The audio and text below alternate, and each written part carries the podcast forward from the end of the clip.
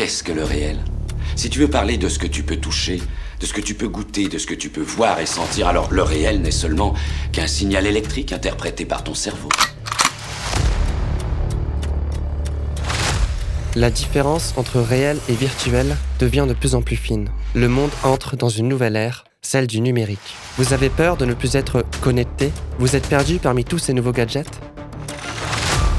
Si vous avez envie de rester à jour sur les dernières sorties numériques, et si les smartphones, les ordinateurs et les cartes S D ne vous font pas peur, restez pour écouter iRéel, l'émission qui vous fera plonger en plein cœur du monde virtuel.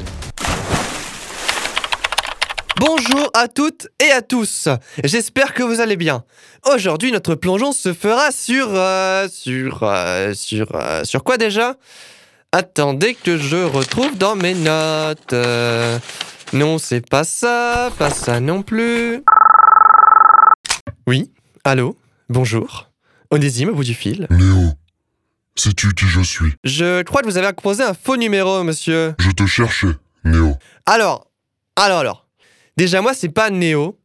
Donc, je sais pas qui vous vouliez appeler, mais c'est pas moi. J'ignore si tu es prêt à voir ce que je veux te montrer. Mais c'est, c'est qui encore ce malade ? C'est pas possible, ces gens-là. Ils ont rien à faire de leur vie, ou quoi ? Non, mais c'est... enfin... Ah, pas bien, lui. Allô, oui, bonjour. Suis le lapin blanc. Bon, c'est pas bientôt fini cette blague ? Vous êtes là, vous sortez des répliques de films, nanani, nanana, avec une voix modifiée. Mais, mais en fait, j'ai pas le temps et vos bêtises. J'ai une émission à faire, non mais... Une émission sur Atlas. Euh... Alors, oui, mais, mais comment vous savez ça ? Je sais tout, Néo. Ok, bon, là, ça devient carrément flippant. Le dix-sept août dernier, Boston Dynamics a publié une vidéo intéressante. Non mais... Non mais tu vas faire mon émission à ma place ou quoi ? Non mais tu te crois où ? C'est pas possible ! Ce n'est pas de mon intérêt de faire ça. Donc oui, pour revenir au sujet. Aujourd'hui, notre plongeon se fera sur Atlas, le robot bientôt capable de se déplacer comme un humain. Bienvenue dans iRéel, l'émission qui traite de l'actualité numérique. iRéel, l'émission qui vous fera plonger en plein cœur du monde virtuel.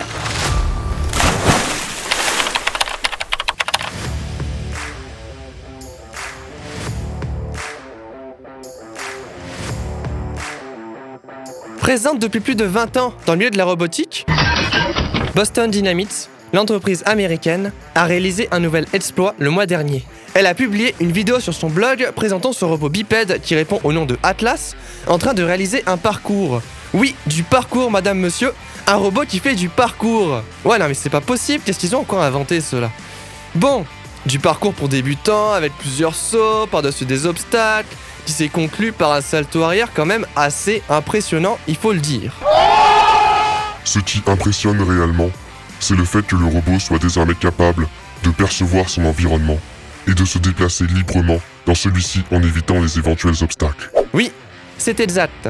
Cela n'a encore jamais été réalisé avec une telle aisance pour un robot bipède. Même si l'on est encore très loin d'atteindre le niveau de conscience chez un androïde, et c'est peut-être quelque chose qui ne sera jamais atteint.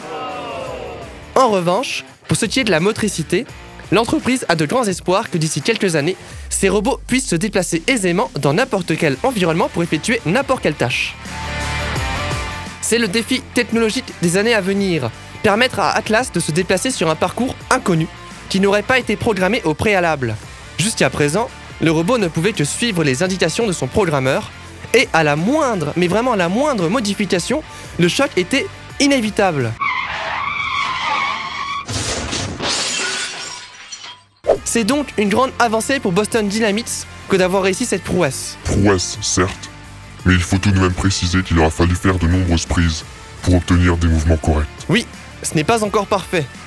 Mais comme tous les sujets que nous allons aborder dans iRéel, ce sont des avancées technologiques en continuelle progression qui tendent vers un idéal, celui de transposer les inventions que l'on peut voir dans des films de science-fiction pour les faire sortir de leur monde virtuel et les amener dans notre monde qui, lui, est bien réel. Et a déjà suffisamment de problèmes comme ça. C'est maintenant la fin de cette émission, et pour le prochain numéro, on va prendre un peu plus de vitesse. Parce que bon, un robot qui s'amuse à jouer le singe et qui court à peine à cinq kilomètres heure, on va pas aller bien loin. D'après Elon Musk, il y aurait vingt pour cent de chances que l'on soit dans une simulation. Ce qui laisse encore quatre chances sur cinq que ce monde soit bien réel, et que toutes ces inventions verront peut-être le jour. En admettant que ce monde soit bien réel.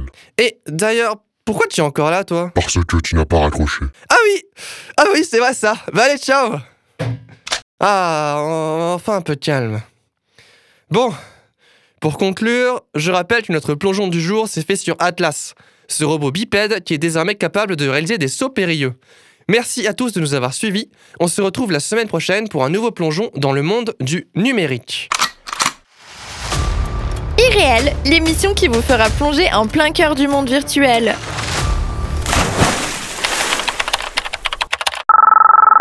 Oh non. Mais qu'est-ce qu'il veut encore celui-là ?